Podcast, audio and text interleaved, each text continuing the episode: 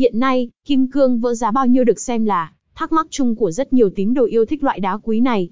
Mặc dù có kích thước nhỏ, nhưng nó vẫn được sử dụng rộng rãi trong việc chế tác đồ trang sức. Trong bài viết này, Cao Hùng Diamond sẽ cung cấp bảng giá đá phiến cập nhật nhất và giải thích tất cả về kim cương vỡ để bạn có thể nắm bắt được những thông tin quan trọng và mua được loại kim cương phù hợp với nhu cầu của mình. Thân mến, nội dung 1. Kim cương tấm là gì? 2.